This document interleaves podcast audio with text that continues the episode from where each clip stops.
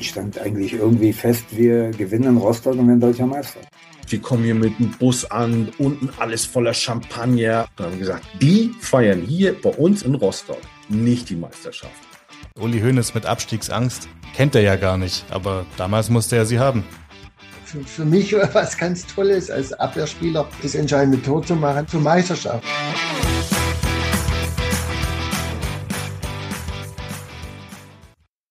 Sag mal, Pini, wie wäre es eigentlich mit einer Bundesliga mit 20 Mannschaften, einem Meisterrennen bis zum letzten Spieltag und ausnahmsweise so richtig schlechten Bayern. Ja, das wäre natürlich eine klasse Saison. Und was glaubst du, warum ich 91, 92 so vehement vorgeschlagen habe? Also außer, dass ich damals Fan geworden bin. Ja, genau damit beginnen wir hier nämlich bei Kicker History. Also ich mit dem Pini von Football Was My First Love. Und ich mit dem Niklas vom Kicker. Wir werden gemeinsam spannende Bundesliga-Saisons aus der Vergangenheit nochmal intensiv Revue passieren lassen. Wir machen das aber nicht alleine. Wir haben nämlich jede Folge spannende Gäste, die damals mittendrin waren. Heute sind zum Beispiel Thomas Helmer, Heinz Gundel und Guido Buchwald frisch aus dem Meisterrennen dabei. Und wir werden auch den FC Bayern nicht zu kurz kommen lassen und der Sache mal auf den Grund gehen, wie es denn sein konnte, dass er am Ende drei Trainer verbraten und auf Platz zehn landen konnte. Beginnen werden wir aber nicht mit den Bayern, sondern mit Hansa Rostock, dem letzten Meister der DDR und einem von zwei Ostvereinen, die in der Saison ja erstmals in der Bundesliga mitspielen durften. Es war dann ja auch die einzige Saison, in der 20 Bundesliga-Vereine mitgespielt haben. Hansa hat die Bundesliga auch ordentlich aufgemischt, allen voran Florian Weichert. Florian Weichert ist 23 Jahre alt, als er mit Hansa Rostock letzter DDR-Meister wird und einige Wochen später die Bundesliga aufmischt. Am ersten Spieltag erzielt er das erste Bundesligator für Hansa Rostock. Ja, hi Florian. Mit welchem Gefühl oder welchem Ziel seid ihr als letzter DDR-Meister damals in die Saison gestartet? Es ist ja nun schon eine ganze Weile her. Ne? Und woran ich mich erinnere, war, dass wir mit, ja, mit der Qualifikation zur, zur Bundesliga dass wir da, ja, sag mal so, für Rostock ein Tor aufgeschlagen haben, womit wir ja nicht gerechnet hatten. Wir wollten in die zweite Liga, wir wollten in den bezahlten Fußball. Also wir wollten für Rostock und die Region den Fußball erhalten. Und das war nicht ganz einfach, wenn man Hansa in seiner Historie betrachtet. Da hatten wir mit den ersten vier, fünf Plätzen eigentlich nie was zu tun. Waren dann mit dem Trainerwechsel, also es kam ja Uwe Reinders, da haben wir einen goldenen Griff gemacht und wir sind dann relativ äh, souverän äh, durchmarschiert durch die DDR-Oberliga und haben ja dann vor dem ersten Spiel gegen den ersten FC Nürnberg noch ein Halbfinale bestreiten müssen gegen den ersten FC Kaiserslautern im sogenannten Supercup. Und dieses Spiel haben wir mit 1 zu 2 verloren, aber die Art und Weise, wie wir gespielt haben, die war schlecht und die war ängstlich. Und wir haben dann auch relativ schnell gemerkt, so drei Tage vor Bundesliga-Start, so wird das nicht reichen. Und das hat uns unser Trainer damals, Uwe Reiners, auch deutlich gemacht. Er hat gesagt, also wenn ihr mit so viel Angst, mit so viel Respekt in die Spiele geht, dann, dann wird das nichts. Und äh, dementsprechend haben uns ähm, alle nochmal so ein bisschen in die Augen geguckt und haben gesagt, okay, also wenn wir schon verlieren, dann mit fliegenden Fahnen und sind dann rausgegangen und haben gesagt, so jetzt hauen wir alles raus, was wir haben und mal gucken, wie weit es geht. Und das hat uns dann zu diesem ersten Sieg gegen äh, Nürnberg verholfen. Also dieser Mut, dieses kompromisslose Auftreten, diese Erfahrung aus dem Supercup-Spiel, die haben uns nach vorne getrieben. Und äh, dann ging es ja auch ganz gut los. Wir führten dann 1-0 und äh, dann wächst das Selbstvertrauen. Das kann ich mir vorstellen. Es heißt ja immer, dass der DDR-Fußball nach der Wende leer gekauft wurde. Ulf Kirsten, Andi Thom, Matthias Sammer sind da ja prominente Namen. Wie war das denn bei euch? Wurdet ihr auch leer gekauft? Also auf uns hat da keiner geguckt. Wir hatten keine Nationalspieler. Wir waren eine Truppe von 15, 16 Mann, die alle aus dem damaligen Bezirk Rostock, also noch kleiner als Mecklenburg-Vorpommern, zusammengestellt wurde. Ja, das ist natürlich gut gelaufen. Wie auch der erste Spieltag. Ihr wart ja erster Tabellenführer und du hast das erste Bundesligator für Hansa geschossen. Ja, richtig. Das sind so Dinge, die man an dem Tag gar nicht so wahrnimmt. Ne? Man, man, man ist da so voller Adrenalin, freut sich, dass man gewonnen hat, äh, freut sich, dass man ja diesen, diesen Prozess in die Bundesliga zu wachsen, dass man den begonnen hat, dass man mit einem 4-0 Selbstvertrauen geholt hat, dass äh, man die ersten beiden Tore geschossen hat. Das war in, in dem Moment A nicht wichtig und B ist es was, was ich dann auch viel später dann mal so beim Nachlesen. Klar hat man mir dann immer erzählt, ja, du hast die ersten beiden Tore geschossen, aber, aber was es wert ist oder beziehungsweise welchen Stellenwert es hatte, das habe ich erst viel, viel später begriffen, als man dann lesen konnte. Ich habe ja auch das letzte Tor in der DDR-Oberliga dann noch geschossen.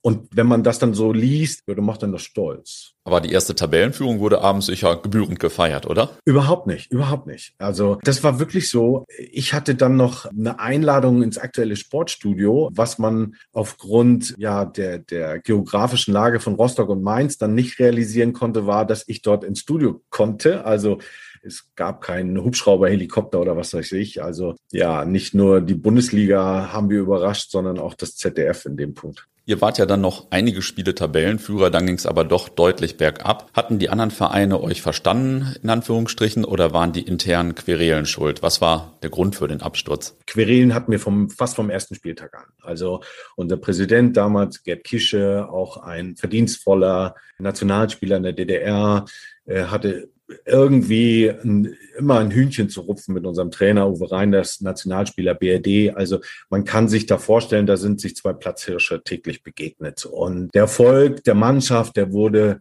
oder der strahlte natürlich zumeist auf Uwe Reinders ab und, und das Wirken von Gerd Kische, der im Hintergrund natürlich den Verein geführt hat und, und Sponsoren besorgt hat und ja, dafür gesorgt hat, dass wir einen neuen Bus bekommen und all so eine, solche Geschichten. Das ist wahrscheinlich ein bisschen zu kurz gekommen oder ihm zu kurz gekommen. Und so erzählt sich die Legende, war das bei den beiden immer ein, ein, ein ständiger Streit um, um auch Kleinigkeiten. Und das hat sich natürlich ähm, bis in die Mannschaft äh, durchgeschlagen. Was auf dem Platz passierte, war sicherlich, dass die Mannschaften uns ja mehr oder weniger verstanden. Ja, heute redet man so, äh, aber wir haben mit, mit viel Hurra, wir haben mit viel Kraft, wir haben mit viel Tempo. Das lässt dann natürlich auch im Laufe einer Saison nach. Ne? Und wenn man jetzt bedenkt, dass wir in der DDR-Oberliga, ich glaube, 14 Mannschaften hatten und gefühlt nur alle 14 Tage ins Spiel, was nicht stimmt, aber da war natürlich dann plötzlich wir hatten Supercup, wir hatten Meisterschaft, wir hatten Pokal, wir hatten dann Europapokal. Plötzlich war man gefühlt alle drei Tage in einem, in einem Rhythmus drin, den man so nicht gewohnt war.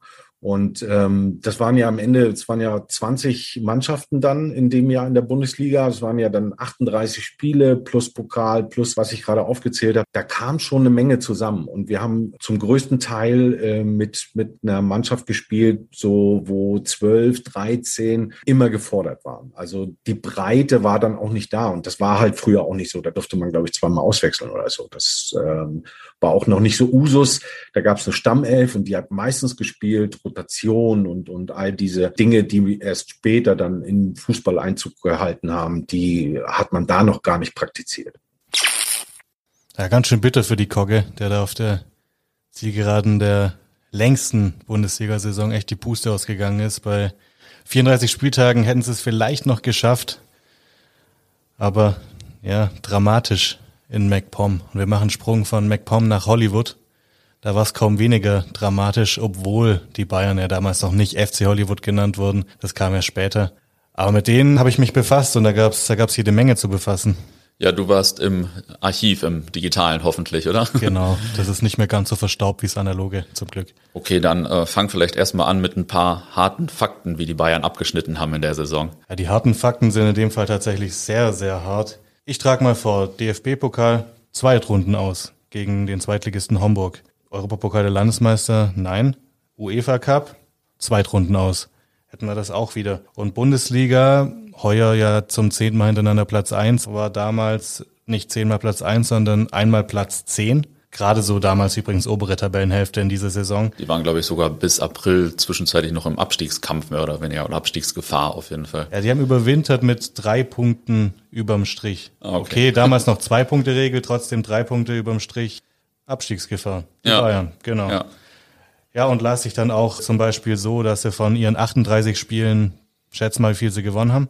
Die Zahl ist ja 10 hier immer. da waren sie sogar noch ein bisschen besser. 13. Okay. 13. okay, waren ja auch 38 Spiele.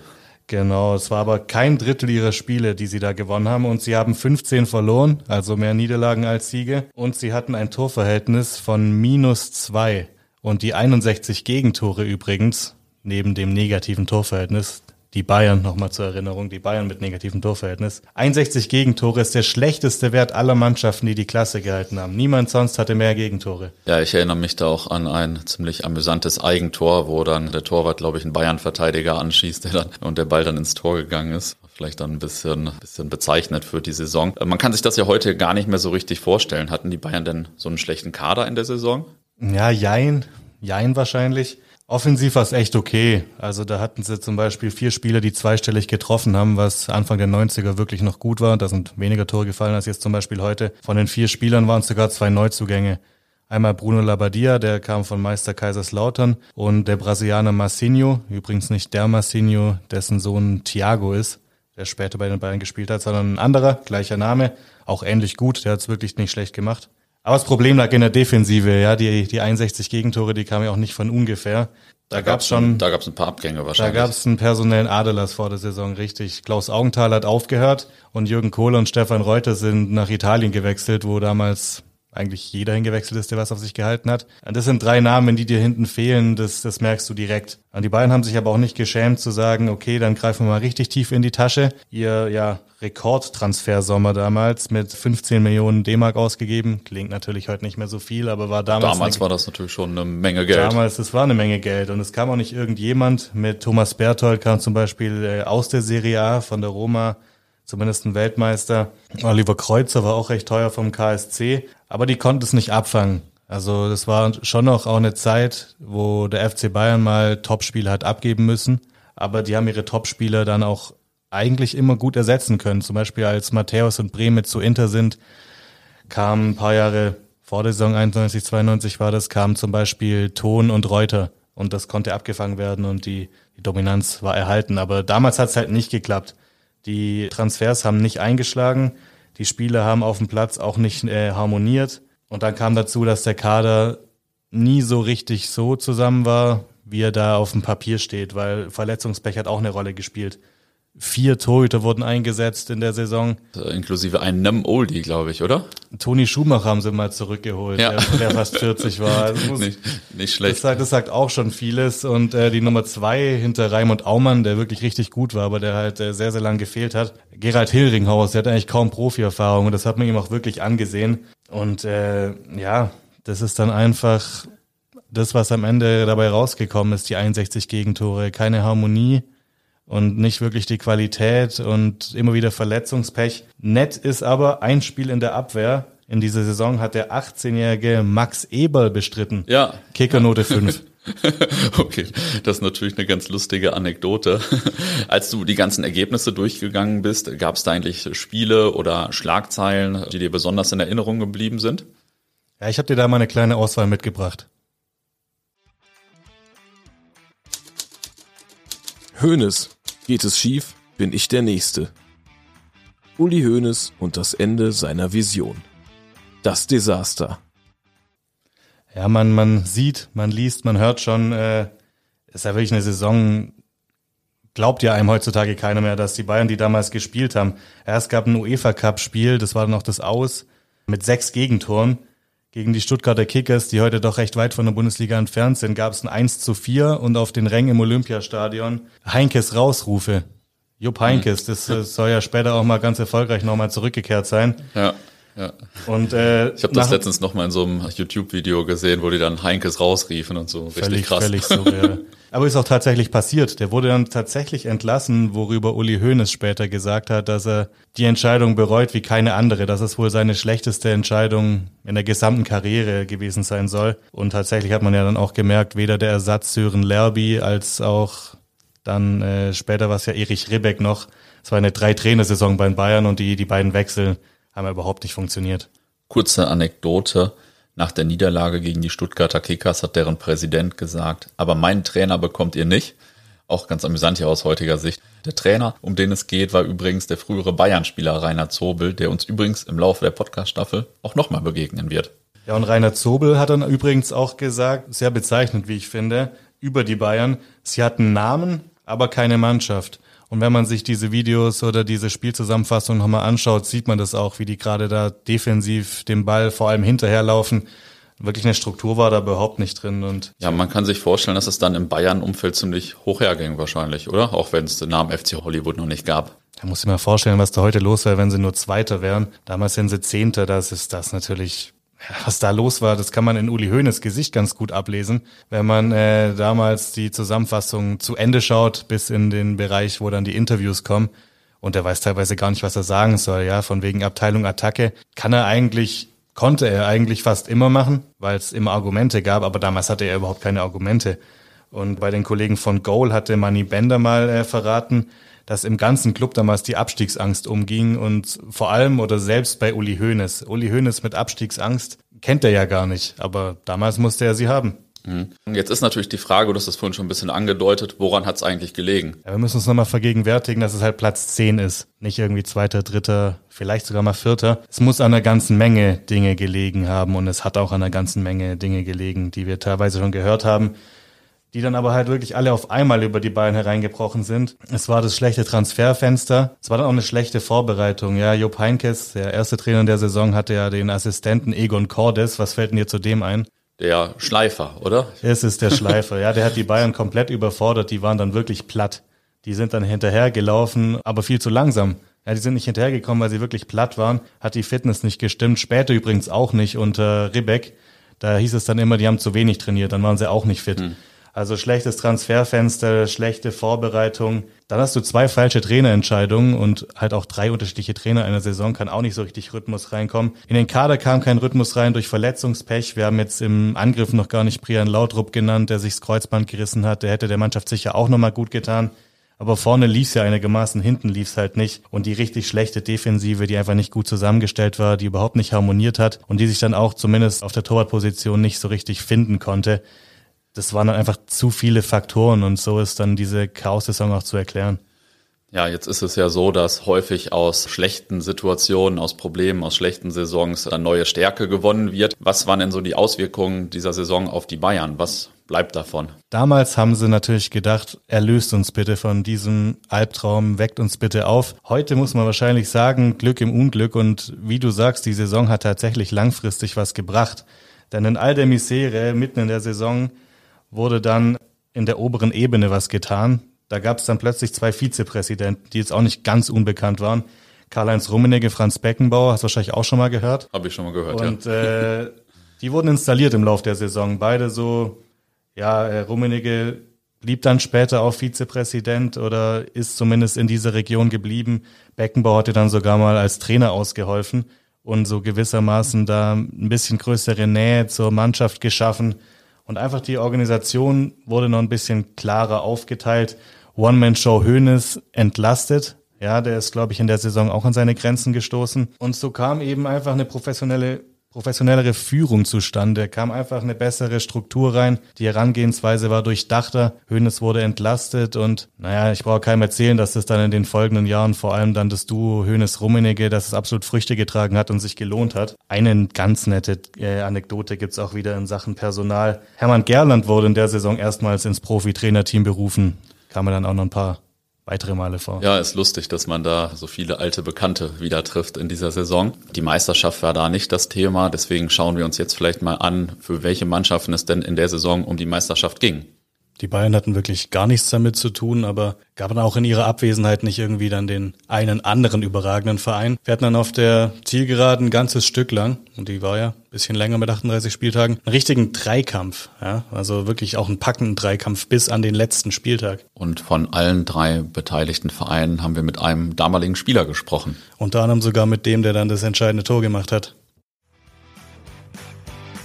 Thomas Helmer ist 26 Jahre alt und bereits seit fünf Jahren bei Borussia Dortmund, als der BVB 1991 zu einem ungewohnten Höhenflug ansetzt.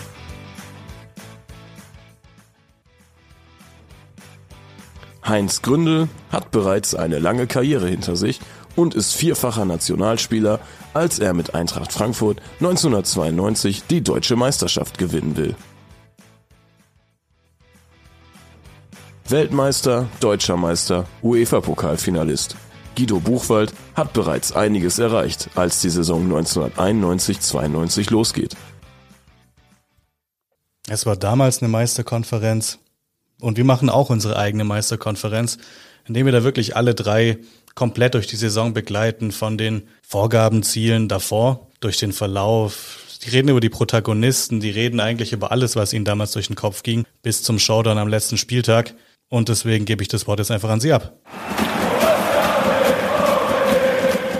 91, 92, da war der BVB ja eine der Überraschungsmannschaften, zumindest scheint uns das im Nachhinein so. ähm, in der Saison davor habt ihr ja auch nur vier Heimspiele gewonnen. Mit welchem Ziel oder welcher Selbsteinschätzung seid ihr denn 1991, 92 in die Saison gegangen? Ich glaube, die Saison davor war das einzige Mal, ne, wo wir so ein bisschen zittern mussten. Wir waren da mal 13. erinnere ich mich. Das war eine ganz schlechte Saison. Dann mhm. kam Ottmar Hitzfeld, glaube ich. Mhm, genau. Ottmar hat natürlich ein bisschen was umgekrempelt. Ne? Aber dass ihr um die Meisterschaft mitspielt, habt ihr vor der Saison wahrscheinlich nicht gedacht, sondern da waren die Favoriten, ich weiß nicht, Bayern oder wer waren für euch so die Favoriten vielleicht? Ich weiß es gar nicht mehr. Wir hatten eine super Mannschaft und, und wir wussten schon, dass wir einer der Favoriten sind. Und ich glaube, die ganze Saison lief eigentlich ganz gut. Unser Ziel war natürlich, äh, wieder zu den Top 3 gehör zu gehören. Das war irgendwo unser großes Ziel. Ja, man sieht also drei Meisterschaftskandidaten, die zu Saisonanfang gesprochen und unterschiedlicher fast nicht sein könnten. Eintracht Frankfurt mit dem berühmten Fußball 2000, der Spielstärke, der Mannschaft, der vieles zuzutrauen ist. VfB, okay, ja, wir können vielleicht ein Wörtchen mitreden. Und äh, dann eben Borussia Dortmund, wo keiner dachte, dass die da oben irgendwas zu suchen haben. Das sind schon, schon ziemliche Unterschiede gewesen am Anfang. Ja, und genauso unterschiedlich wie die Erwartungen vor der Saison waren übrigens auch die Trainer. Du hast schon angesprochen, Ottmar Hitzfeld hat von Horst Köppel die Mannschaft übernommen. War der denn eigentlich ein unbeschriebenes Blatt für euch oder war der schon ein bisschen bekannt, weil er in der Schweiz erfolgreich war oder was habt ihr so gedacht, als der verpflichtet wurde? Kommt natürlich mal ein neuer Trainer. Das ist immer das Gleiche, ne? Anspannung bei allem. Mhm. So, jeder muss sich beweisen. Ja, ist ja klar. Mhm. Er hat vielleicht andere Ideen als der Vorgänger. Ja. Und wir kannten ihn alle eigentlich ähm, viel zu wenig, muss man echt sagen. Er hat eins gut gemacht. Und nicht nur eins. Er hat natürlich vieles gut gemacht, ne? Auch später bei Bayern. Das habe ich, äh, wenn mich Leute fragen, immer so empfunden. Er hat immer eine gewisse Distanz gehabt, ne? um seine Autorität nicht zu verlieren. Er hat auch mal Nähe zugelassen, aber nicht zu viel. Ne? Hast du denn schon so nach den ersten Tagen unter oder Wochen unter ihm gedacht, dass der so eine starke Trainerkarriere hinlegt? War das da schon zu sehen? Ohne ihm was Böses zu wollen, aber das nein, das, das habe mhm. ich nicht. Er hatte schon immer eine, also die Ideen habe ich ja gerade schon so ein bisschen beschrieben, mhm. war auch, was ihm wichtig war, das, das kam dann auch irgendwann ganz klar raus. Aber ich, nein, dass das natürlich so funktioniert, äh, Wahnsinn. Dragoslav Stepanovic hat in seinen Bundesliga-Jahren ja auch viel für Aufmerksamkeit gesorgt, war ja ein medienaffiner Typ, sage ich mal. Was war das denn so für ein Typ für euch so als Mannschaft? Er hat ja vorher äh, kaum eine, eine große Mannschaft trainiert. Ja. Das war dann erst Eintracht Frankfurt. Und äh, irgendwie lief es ja am Anfang ganz gut mit ihm, aber ich sag mal, er hatte nicht unbedingt äh, überall Freunde in der Mannschaft. Du warst wahrscheinlich auch nicht unbedingt sein Freund, oder? ich, so ich war einer, der, der, der die äh, öfters mal mit ihnen äh, Probleme hatten, mhm. richtig. Also Christoph Daum ist ja auch eine bedeutende Figur in der Bundesliga-Geschichte. Ähm, wärt ihr in der Saison denn auch mit jemand anders als Trainermeister geboren worden oder hat er euch wirklich so gepusht, dass da noch ein paar Prozent mehr rauskamen? Ich glaube schon, in der Saison hat er uns schon noch die letzten fünf Prozent rausgeholt aus der Mannschaft, aus jedem Einzelnen, um Meister zu werden. Ich denke schon, dass er da ein großer Anteil da gehabt hat, dass wir so weit gekommen sind und dass wir den Titel geholt haben. Weil er war einer, der akribisch genau gearbeitet hat, auch in der ganzen Saison. Aber er konnte auch eine, eine Mannschaft und einzelne Spieler packen und greifen. Und das war das seine große Stärke äh, als Trainer. Und, und konnte natürlich auch motivieren. Also er war also ein Rundumpaket. Ja, man kann schon raushören, welche beiden Gesprächspartner Stammspieler in ihren Mannschaften waren und wer vielleicht äh, ja mit dem Trainer nicht das allerbeste Verhältnis hatte. Du spielst jetzt auf Heinz Gründel an, aber ich kann dir versichern, über seine Mitspieler hat er viel mehr und viel positiver geredet als über den Trainer. Thomas Helm übrigens vor allem über einen Kollegen. Unter anderem kam vor der Saison Stefan Chapuisat von Bayer Uerdingen. Hm. Das ist ja auch einer der ganz großen BVB-Spieler aus den 90ern. Ja.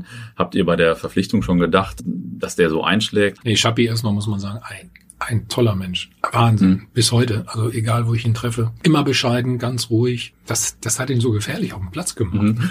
Und da dachte ich mir, ja, das ist ein lieber Kerl. Und ach, ich, ich, auch jetzt bei prominenten Spielen weiß ich immer noch, ne, kommt er auf mich zu. Also wir haben da mal Schweiz gegen Deutschland gespielt. Und entweder macht er die Krücke jetzt nach innen nach außen und wenn du das Bein, die Beine aufmachst, schiebt sie den durch. Wirklich, ja. Er war ein sensationeller Spieler. Also er hatte Fähigkeiten unfassbar. Ich weiß nicht, wie er das gemacht hat. Wusste keiner von uns, auch im Training und so weiter. Weil er war jetzt nicht unbedingt der Schnellste, muss man sagen. Der ist jetzt kein weggelaufen oder, oder irgendwie sowas. Äh, natürlich auch kein Kopfballungeheuer, aber unten an der Kugel unfassbar. Und eins gegen eins gegen Schappi war das Schlimmste, was dir passieren konnte. Oder mir auch.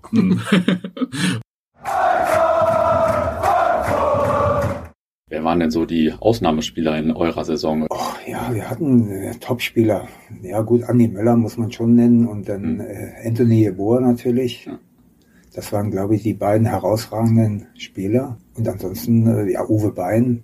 Wir hatten schon eine tolle Mannschaft. Das war auch, äh, ich glaube, seinerzeit in, in, in der Bundesliga, glaube ich, in dem Jahr die beste Mannschaft.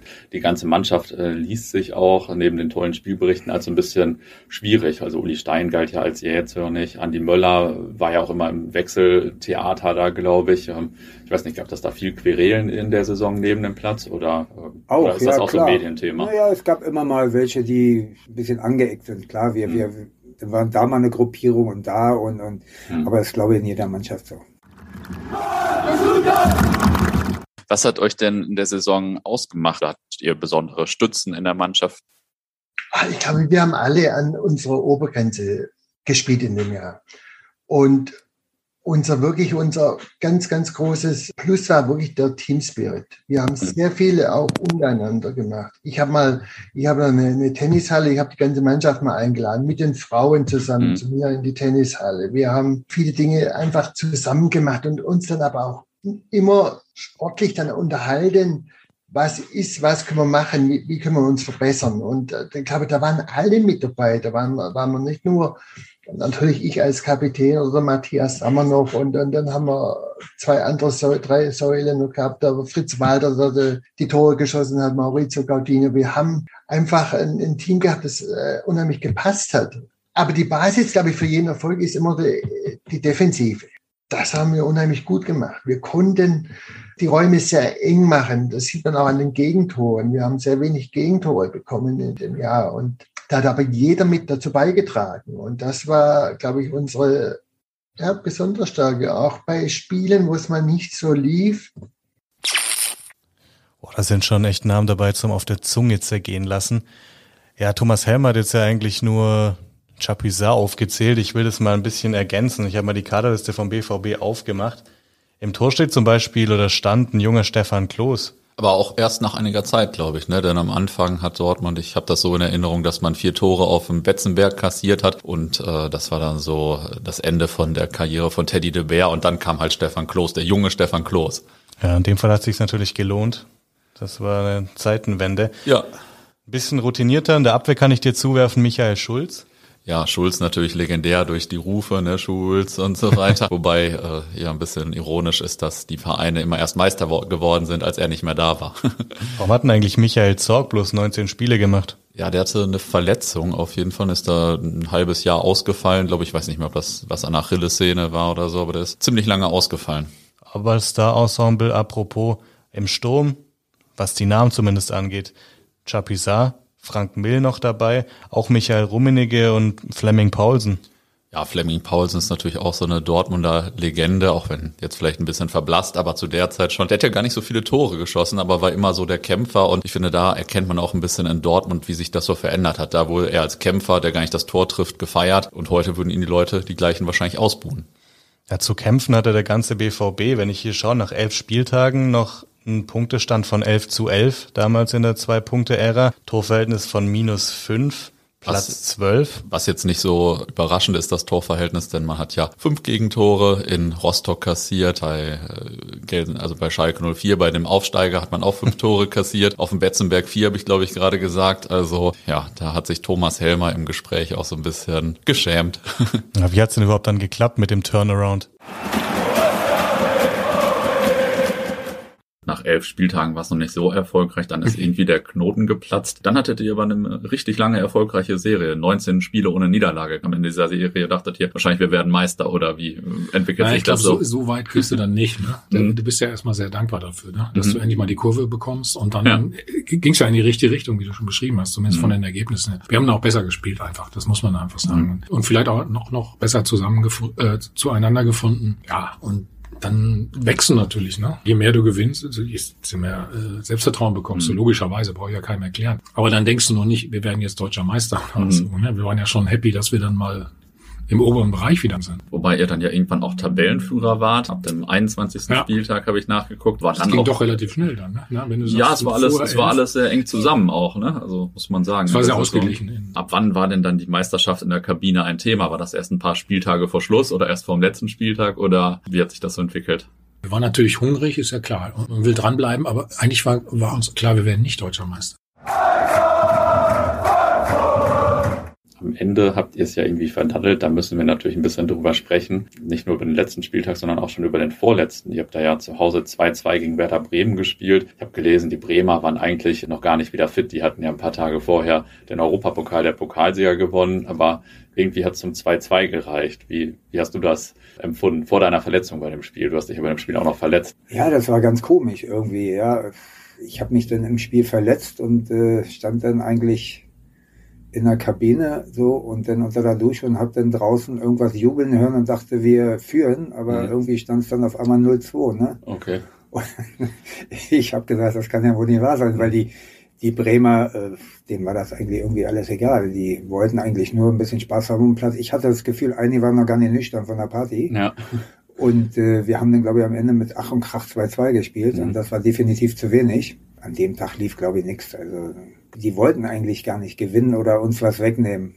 Die haben einfach gespielt, ne? Die haben einfach gespielt, ja. Wir haben auch im Vorfeld äh, mal ein paar Gespräche geführt mit ein paar Spielern, so die wir kannten und so. Mhm. Und, und da ging es eigentlich nur darum, ja, wir sollen es heute eben äh, nicht zu schlimm machen und, und sie, sie und am Ende kam dann doch alles anders, ne? Wie war denn dann die Woche? Also stelle ich mir jetzt ja als äh, Nicht-Profi-Fußballer schon, schon eine aufregende Woche vor zwischen dem vorletzten Spieltag und dann bis zum letzten Spieltag in Rostock.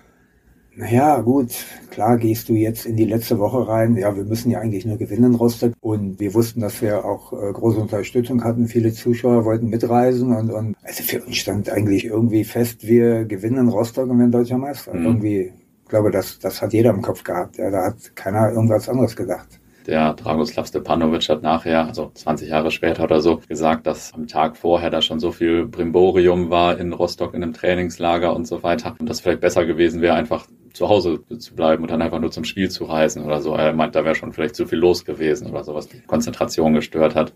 Ja, ich glaube, die waren alle schon einen Tag vorher schon. Die waren alle schon deutscher Meister. Auch mhm. die Fans und, und alles drumherum. Das war glaube ich, schon zu viel. Ja. Die Konkurrenten Frankfurt und Dortmund waren ja auch lange Zeit Tabellenführer. Ihr wart nur dreimal Spitzenreiter, dafür aber am Ende. Ab wann habt ihr denn realisiert, dass ihr eine Chance auf die Meisterschaft habt oder war das schon von Anfang an klar? Nee, so der vierte, fünfte Spieltag, da, da war auf einmal uns so ein bisschen klar, Mensch, wir, wir sind unheimlich gut in der Liga drin. Wir sind fast gleich auf mit den anderen Mannschaften. Leider, ich, ich weiß es noch, beim vorletzten Spieltag daheim gegen Wattenscheid war das, glaube ich, da haben wir dann nur Ultim gespielt. Und da war dann für uns schon so, ha, jetzt haben wir es doch äh, nicht geschafft, aber weil die Frankfurter dann den Vorteil gehabt haben, haben wir gesagt, okay, jetzt müssen wir das letzte Spiel in Leverkusen so angehen, dass wir das gewinnen. Und wenn wir dann nur Zweiter werden, in Anführungszeichen, dann haben wir trotzdem eine super Saison gespielt. So viel also zur Ausgangssituation, die irgendwie ein bisschen komisch klingt, weil Dortmund war einfach froh, wieder oben dabei zu sein. Für den VfB wäre auch Platz zwei eine gute Saison gewesen glaube, so richtig zu verlieren hatte nur Eintracht Frankfurt was, wenn man, wenn man dem Glauben schenken darf, was die Leute so sagen, ne? Ja, ich habe ja auch da mal die ganzen Kicker-Ausgaben durchgeblättert, digital durchgeblättert. Und da war Eintracht Frankfurt natürlich schon immer der große Favorit. Da wurde schon lange über die Meisterschaft gesprochen. Waren vielleicht auch deswegen ein paar Querelen. Ja, und äh, man muss sagen, dass vielleicht vor allem Eintracht Frankfurt was zu verlieren hatte. Wir schauen mal die Tabelle an. Vor dem letzten Spieltag, da steht auf Platz eins Eintracht Frankfurt, 50 Punkte, Platz 2 VfB Stuttgart, aber auch 50 Punkte. und Platz 3 Borussia Dortmund auch 50 Punkte. Torverhältnisse aber jeweils mit so großem Unterschied, dass man einfach sagen musste, gewinnt Eintracht Frankfurt, ist Eintracht Frankfurt deutscher Meister. 50 Punkte hört sich jetzt ja gar nicht so viel an nach 37 Spieltagen. Also war natürlich noch die Zwei-Punkte-Regel, aber das war damals alles schon noch ein bisschen ausgeglichener. Ja, lass es mich gerade mal umrechnen. Hier Frankfurt mit, mit 18 Siegen mal 3, 54 und 14 Unentschieden wären 68. 68 Punkte bei der Drei-Punkte-Regel. Hätte der VfB hätte schon mal mehr. Der VfB hätte 70 Punkte bei 20 Siegen und 10 Unentschieden. Da wäre der VfB schon vor Frankfurt gewesen. Dortmund hätte übrigens 69 gehabt. Also wäre ja. Frankfurt unter der Drei-Punkte-Regel tatsächlich nur Dritter gewesen zu diesem Zeitpunkt. Das ist wirklich interessant. Das ist tatsächlich interessant. Ja, Hinweis natürlich 37 Spiele, wenn man das jetzt mit heute Genau, vergleicht. genau. Und der 38. Spieltag hatte dann praktisch eine Ansetzung zur Folge, dass er von den drei Mannschaften konnte niemand zu Hause Meister werden. Die haben alle auswärts gespielt. Und zwar Frankfurt hat gespielt in Rostock, hatte da entweder die Meisterschaft zu feiern oder alles zu verlieren. Der BVB hat gespielt in Duisburg und äh, der VfB hat gespielt bei Bayer Leverkusen. Und bevor wir jetzt noch weiter groß rumreden, würde ich sagen, tauchen wir einfach ein in den letzten Spieltag der Saison 91-92. Wir müssen natürlich gewinnen, das war da, aber es liegt da im Prinzip nicht in unserer Hand. Und wir waren jetzt eigentlich, ähm, wir waren Dritter vorher. Und deswegen äh, haben wir uns da als krasse, krasse Außenseiter gesehen. Und so richtig dran geglaubt haben wir nicht. Wir wollten natürlich das Spiel gewinnen, klar, wie immer. Wir führten irgendwie ganz am Anfang schon 1 mhm. zu 0, relativ warm in Duisburg. Die haben ja gar nicht mehr da gespielt und die Duisburger auch nicht mehr. Das war ja nur noch gucken ne? oder hören. War das damals hören, noch gucken? Weiß ich gar nicht. Wie steht's jetzt da bei den, auf den anderen Plätzen? Ne? Und dann hörst du natürlich Frankfurt, liegt zurück in Rostock. Mhm. Und dann denkst du Stuttgart mit zehn Mann, mh, hm, könnte doch noch was werden. Ja, und dann kommt, äh, ist Guido gekommen. Den habe ich jetzt nochmal beschimpft letzte Woche. Was hast du denn da vorne gemacht? Aber in Dortmund wurde dann auch die Vizemeisterschaft wahrscheinlich trotzdem gut gefeiert, oder? Ich, ich glaube, es war nicht ganz so schlimm, weil wir irgendwie nicht mehr so dran geglaubt hatten hm. vor dem letzten Spieltag. Aber wir wussten, es liegt ja nicht in. Also wir, wir müssen natürlich gewinnen, das war klar, mhm. aber es liegt ja im Prinzip nicht in unserer Hand. Mhm.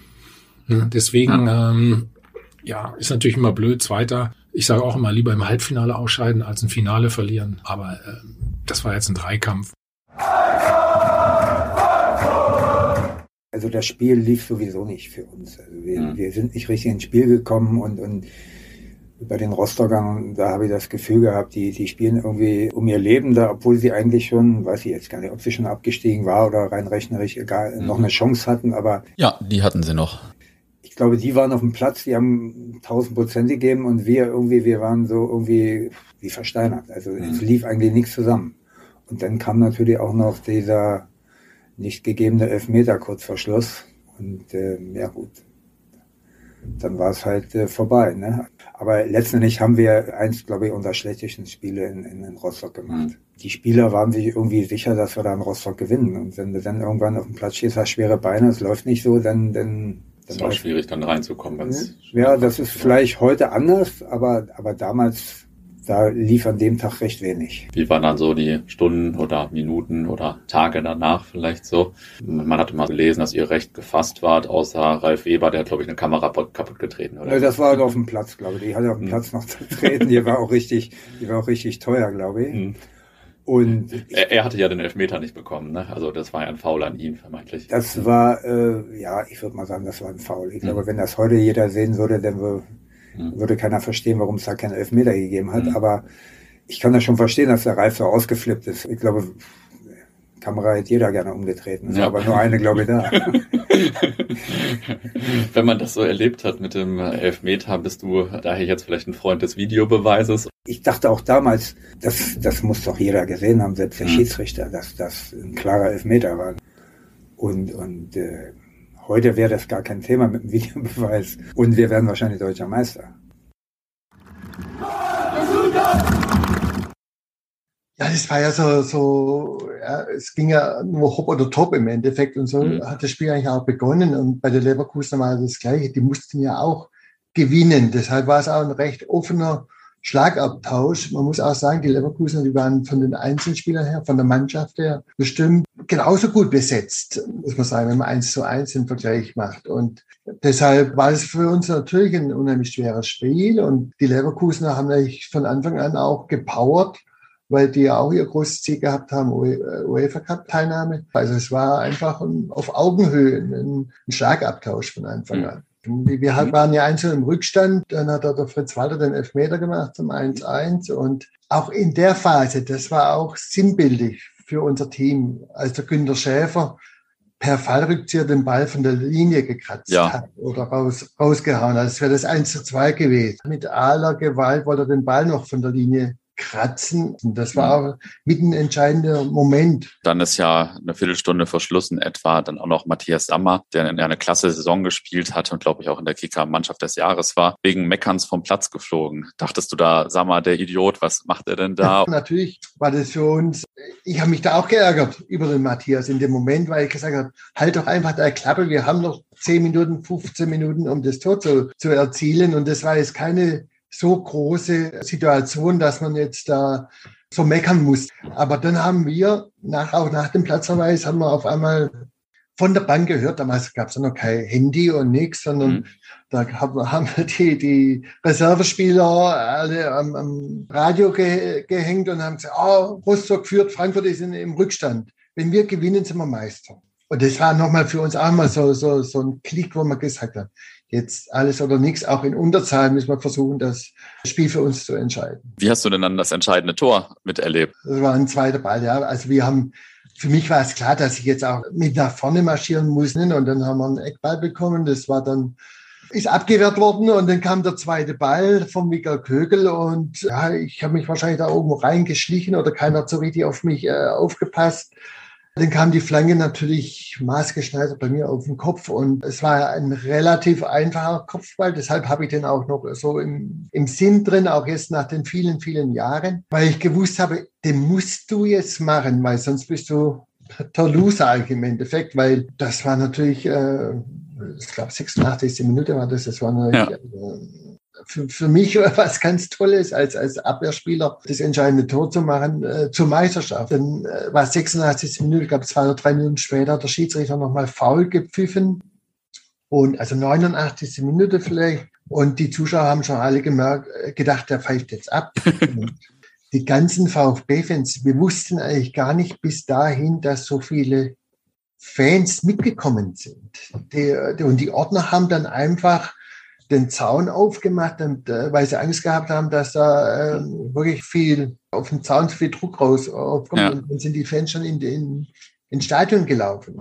Obwohl der Schiedsrichter eigentlich grundsätzlich erst noch einen Freistoß äh, gepfiffen hat und hätte noch eine Minute äh, wahrscheinlich noch laufen lassen müssen. Der Schiri hat natürlich super dann reagiert. Er hat einfach das Spiel dann abgepfiffen. Stimmt denn eigentlich diese Anekdote, dass ihr schon gefeiert habt und Matthias Sammer noch in der Kabine saß und dachte, er habe die Meisterschaft verspielt mit seinem Platzverweis und dass er es erst gemerkt hat, als ihr da reinkamt? Das stimmt, ja. Der Mattis, der war in der Dusche gesessen und hat wahrscheinlich gemeint, ja, jetzt hat er alles versaut weiß ich, der hat wahrscheinlich gar nichts mitbekommen, was außen los war. Und dass wir Meister geworden sind, und ich glaube, er ist unser Vereinsarzt, der Thomas Fröhlich, hat ihn gesehen da und hat gesagt, hey Mattes, komm raus jetzt, wir sind Meister, feier mit uns. Er hat es kaum glauben können, der Matthias.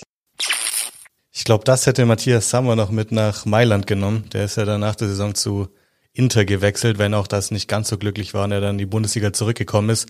Aber das wäre natürlich ein Ding gewesen. Ausgerechnet er, der Motzki, meckert rum, fliegt dann vom Platz und äh, das wäre ja beinahe auch schief gegangen. Aber man kann es sich natürlich bei kaum jemandem so vorstellen wie bei Matthias ja, Sammer, oder? Das hat man direkt vor Augen. Das hat man direkt wieder vor Augen. Ja, aber das Meisterrennen ist natürlich fantastisch. Das kennt man so aus den letzten Jahrzehnten, sage ich mal ja so quasi gar nicht. Wenn es gut lief, hat es halt zwei Vereine, da waren es sogar drei. Und Dortmund war ja drei Viertel des Spiels über Meister und da hing auch so ein großes Plakat dann im Stadion oder in der Stadt später. Für mich seid ihr der wahre Meister und so. Das verbinde ich immer noch, war auch später auf so einem Buch drauf, das Bild. Das vergisst man auch oft hier. Frankfurt schafft's nicht, Stuttgart schafft's dann, aber Dortmund war halt bis fünf Minuten vor Schluss der eigentliche Meister in der Live-Tabelle, aber zählt halt eben erst am Ende, ne? Ja, Sepp ja. Herberger freut sich, spielt dort 90 Minuten. Interessant ist natürlich, sich das vielleicht auch nochmal aus der anderen Perspektive anzuhören. Ja, Matthias Sammer hätte ja beinahe am VfB die Meisterschaft versaut, hatte dann aber nicht. Und Hansa Rostock hat dafür eben dann Eintracht Frankfurt die Meisterschaft versaut. Aber ja, war am Ende trotzdem eine Achterbahnfahrt der Gefühlswelten, weil die Korg ist ja am Ende abgestiegen.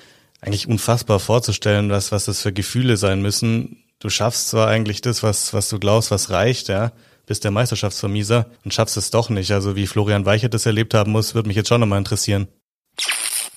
Ihr habt Eintracht Frankfurt die Meisterschaft versaut, seid aber auch noch abgestiegen. Das war ja damals bestimmt auch ein sehr emotionaler Tag mit viel hin und her, oder? Für uns war die Situation ja so, dass wir nur mit einem Sieg die Klasse halten könnten, wenn die anderen Mannschaften für uns spielen. Und ich glaube, da waren noch äh, vier Teams, Wattenscheid, Stuttgarter Kickers, Duisburg, ich glaube, Düsseldorf war abgeschlagen. So, und jetzt kam Frankfurt rein und die hatten uns dann erzählt, Mensch, die kommen hier mit dem Bus an, unten alles voller Champagner. Also die sind im Grunde genommen nur noch nur noch angereist, um, um hier alles unter Dach und Fach zu bringen. Und das, das hat natürlich dann bei uns nochmal für Motivation gesucht. Und haben gesagt, die feiern hier bei uns im Stadion in Rostock nicht die Meisterschaft. Die wird woanders gefeiert. Das war klar. Ja, und dann lief das Spiel. Frankfurt war natürlich dominant, die waren besser und aber vergaben dann ein, zwei Chancen. Dann haben wir geführt, dann kam der Ausgleich und äh, Frankfurt brauchte aber noch den Sieg wir aber auch und wir standen hinten drin, dann wurde noch ein Elfmeter nicht gegeben, den hätte Frankfurt kriegen müssen. Aber so ist das halt im Fußball, ne? Und es gab damals noch keinen Videoschiedsrichter. Als Frankfurt dann alles nach vorn warf, haben wir dann nochmal einen Konter machen können und über Stefan Böger abschließen können zum 2 zu 1 Sieg. Für Frankfurt war damit die Meisterschaft futsch und wir haben geglaubt, wir sind in der Bundesliga.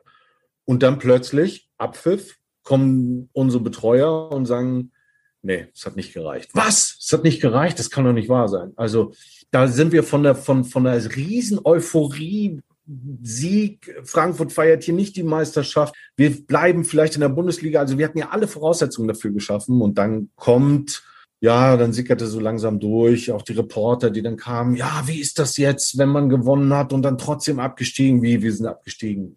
Ja, das war schon schlimm. Bei ihm hat man wirklich das Gefühl, dass er noch so am meisten weiß oder am meisten nachempfindet, weil da doch schon vieles passiert ist für Rostock in dieser ersten Bundesliga-Saison. Ja, und er war natürlich ähm, auch super im Thema drin. Also er ist natürlich generell ein klasse Gesprächspartner gewesen, aber er arbeitet ja auch als Journalist und hatte kurz vorher eine Doku gemacht über Hansa im Europapokal der Landesmeister. Die haben ja in der Saison, über die wir gesprochen haben, eben auch Europapokal der Landesmeister gespielt und zwar gegen Barcelona. Und da hat er eben ja. eine Doku drüber produziert und dementsprechend war er voll im Thema drin. Die haben sogar, glaube ich, ein Spiel gewonnen gegen Barca, das Heimspiel meine ich, hat dann, hat dann leider nichts mehr gebracht. Das war sogar insgesamt total knapp weil ja. sie auswärts halt auch so eine Chance nicht, nicht so knapp wie Kaiserslautern so. allerdings. Nee, aber trotzdem ja. nicht so das, was man heute denken würde. Nee, da gibt's schon, äh, schon viele Geschichten. Eine hat mir ganz besonders gefallen, die Florian Weichert erzählt hat. Also das ist, das kann man ja, kann man kaum mehr glauben. Es sind sogar zwei ganz nette Anekdoten. Und danach äh, hat übrigens Thomas Helmer auch noch eine spannende woran ich mich immer wieder erinnere. Und das ist so der, der, ja, der Gassenhauer, den wir auch immer erzählen. Das war im Grunde, als Uwe Reiners das erste Training leitete und er setzte das schon sehr spät an, 15.30 und dann war das 17 Uhr nach dem Training. Dann sagte er zu uns, so, jetzt gehen alle nochmal in die Sauna, lassen sich schön massieren und dann könnt ihr nach Hause fahren. Und dann meldete sich Juri Schlünz und sagte, äh, Trainer, ich muss meine Kinder abholen vom Kindergarten. Die macht um 18 Uhr zu. Und da hat er gesagt, wie deine Kinder? Was macht deine Frau? Ja, die arbeitet, die arbeitet bis 20 Uhr. Ah, sagt deiner Frau, dass sie ab morgen nicht mehr arbeiten braucht, jetzt verdient ihr das Geld. Und das zeigt so ein bisschen, ja, die, die, die Gedankenwelt eines Trainers, der aus, aus den alten Bundesländern kam und dann in die neuen Bundesländer gekommen ist und dann auch noch meinte, also wer ähnliche Probleme hat, der ruft mich einfach an. Und dann kam die nächste Hiobsbotschaft für Uwe Reiners, dass wir alle gesagt haben, wir haben gar kein Telefon. Wir haben alle gar kein Telefon. Wie sollen wir sie anrufen? Und da ist ihm dann so ein bisschen klar geworden, welche Verhältnisse da in, in, im ehemaligen Osten und in der DDR eigentlich herrschten und womit er dann klarkommen muss. Aber er hat das relativ schnell adaptiert und das war für uns ein Glücksfall. Ja, das war eine Anekdote und eine andere Anekdote, die jetzt mit dem letzten Spieltag zu tun hat, die ist vielleicht auch ganz lustig und erzählenswert. Jörg Pilawa, ja allen bekannt als der Quizmaster und Talkmaster der ARD, äh, war damals junger, frischer Reporter bei Radio Schleswig-Holstein. Das war das äh, erste private Radio in Deutschland. Und er damals noch als Student. Er war für den FC Hansa in dieser Saison zuständig, hat uns auf Auswärtsfahrten begleitet und so weiter und so fort. Wir hatten uns angefreundet und ich wurde in dem Spiel, man muss sich das vorstellen, volles Stadion in Rostock. Ich wurde ausgewechselt und ich bin dann in den Kabinengang gegangen und sah plötzlich Jörg Pilar war relativ bedröppelt, noch während des Spiels in den Katakomben. Und ich fragte mich, was er da macht. Und, und als ich ihn ähm, ja diese Frage stellte, sagte er zu mir, ich bin jetzt hier und was mir fehlt, ist eine Kassette zum Aufnehmen von O-Tönen. Jetzt stelle man sich vor, er ist da extra hingeschickt worden und sagt, ich konnte ja auch keine mehr kaufen. Die Läden haben ja alle zu und ich bin knapp gekommen und so weiter und so fort. Nee, jedenfalls, was habe ich gemacht? Einem guten alten Freund geholfen ich bin, ähm, glaube ich, im Handtuch, während das Stadion voll war, raus aus dem Stadion in mein Auto auf dem Parkplatz. Das war nicht weit, das waren vielleicht 50 Meter oder so. Und während da drin es um Meisterschaft und, und, und Auf- und Abstieg ging, habe ich eine Kassette aus dem Auto geholt, so eine keine Ahnung, eine, eine Kassette von meinem Sohn, irgendwie Benjamin Blümchen oder irgendwas und, und habe ihm die gegeben, damit er wenigstens in der Lage war, nach dem Spiel O-Töne aufzunehmen. Ich hatte die Geschichte vergessen. Wir haben uns jetzt vor, vor ein paar Jahren mal wieder getroffen, da hat er sie mir mal wieder erzählt. Ich hatte die schon völlig vergessen und äh, gesagt, da hast du mir wirklich den Allerwertesten gerettet. Wir hatten mal ein Hallenturnier in Bremen. Das ging über zwei Tage. Und dann haben wir natürlich in Bremen übernachtet. Feuertreppe des Hotels hinten runter. Ich weiß nicht mehr, wie das Hotel hieß. Keine Ahnung. Ja, und dann in, auch in irgendeinem Bremen gab's zu der Zeit auch nicht so viele Lokale. Und natürlich Journalisten auch da drin. Und ich bin wirklich, oh, das darf ich gar nicht laut erzählen. Ich bin echt der Letzte gewesen. Sechs Uhr war es morgens. Mhm. Ne? So, dann wieder die Feuertreppe hoch. Leg sich da hin und das Turnier ging weiter um elf, zwölf Uhr. Und die Journalisten oben auf der Tribüne schon. Thomas, wir sind mal sehr gespannt.